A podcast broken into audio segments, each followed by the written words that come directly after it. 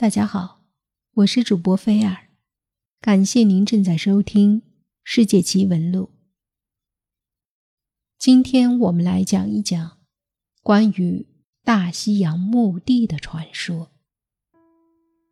在加拿大有个岛被叫做死神岛，这个岛屿也是被称之为大西洋的墓地。为什么把它叫做大西洋的墓地呢？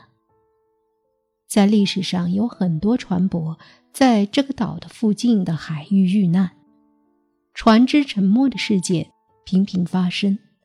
从一些国家绘制的海图上可以看出，这个岛的四周，尤其是这个岛的东西两端，密布着各种沉船的符号。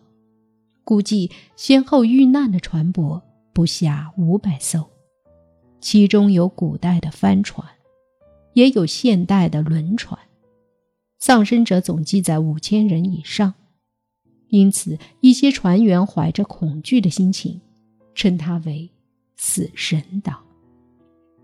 死神岛位于从欧洲通往美国和加拿大的重要航线附近，在加拿大新斯科舍半岛东南约三百千米的大洋中，在西方。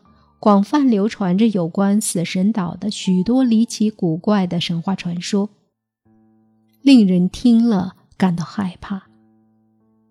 死神岛给船员们带来的巨大灾难，促使科学家们努力去探索它的奥秘。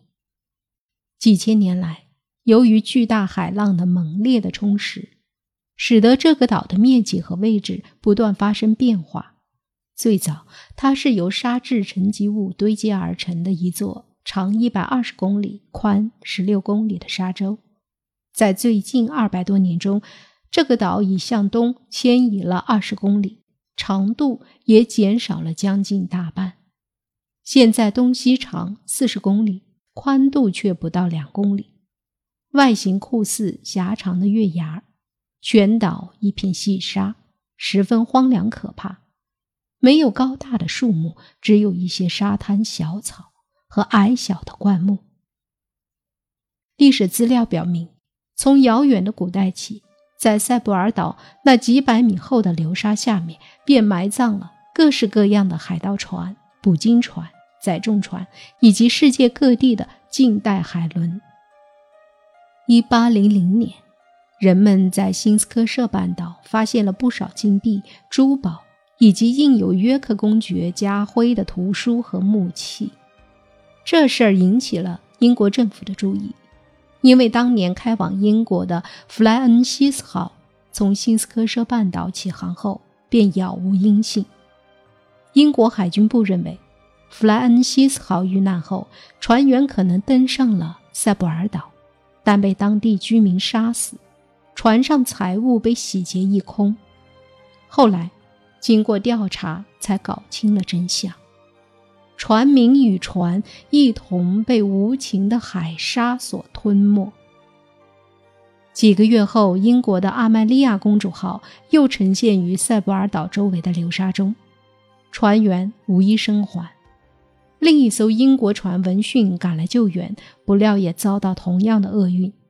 英国政府大为震惊，立即决定在塞布尔岛上建造灯塔。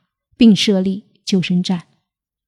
一八零二年，塞布尔岛上建立了第一个救生站。救生站仅有一间板棚，里面放着一艘捕鲸快速艇。板棚附近有一个马厩，养着一群壮实的马。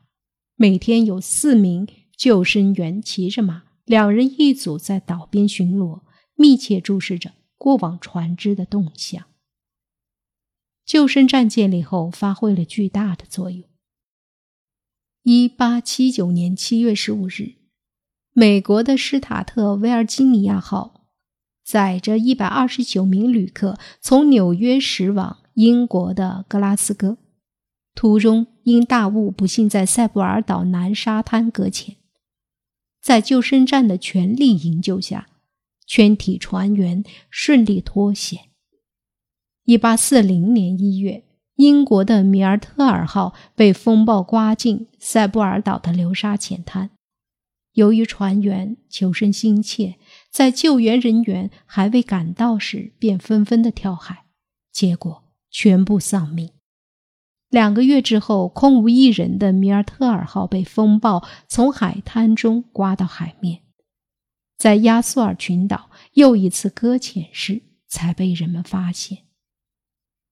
一八九八年七月四日深夜。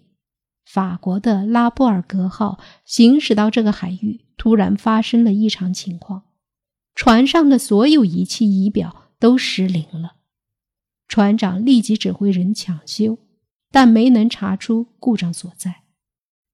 船像着了魔似的向塞布尔岛方向飘去，而且越飘越快，距航向越来越远。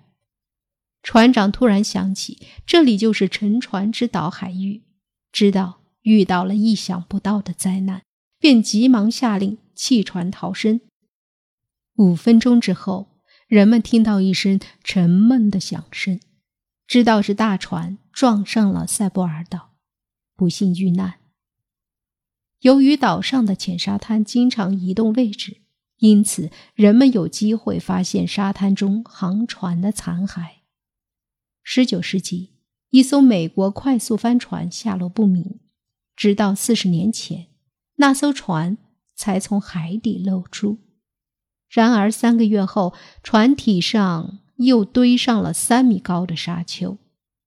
一九六三年，岛上的灯塔管理员在沙丘上发现了一具人体骨骼、一只靴子上的青铜带扣、一支枪杆和几发子弹，还有十二枚杜布朗金币。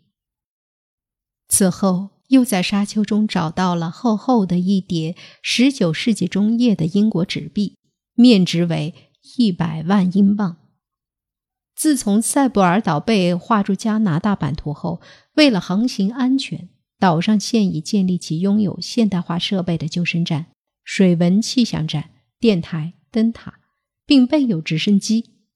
每当夜幕降临时，在三十千米远的地方便可以看到岛上东西两座灯塔闪烁的灯光，使航行的船只自动远离这个地区。每天二十四小时，岛上的无线导航台不停地向过往的船只发送电波信号警告。尽管近几十年航船在这个岛的罹难事件已大大减少。可有关塞布尔岛的传说还在告诫人们，避开这可怕的坟场。塞布尔岛离加拿大东岸并不远，但是岛上不长一棵草木。这个岛为什么吸引着那么多的船只自动地靠向它？而且这个岛上没有一棵树木。原来这个岛上含有大量的磁铁矿。所以它成了一块天然的磁性极强的磁铁。轮船行驶到附近时，所有仪器仪表便会因受到干扰而失灵，钢制的船壳就会被这个岛吸引过去而深陷沙滩。由于这些沙子又是流动的，受到洋流风向的作用，时间一久就被埋得无影无踪。因此，这个岛变成了。死神岛，这里也成了大西洋的墓地。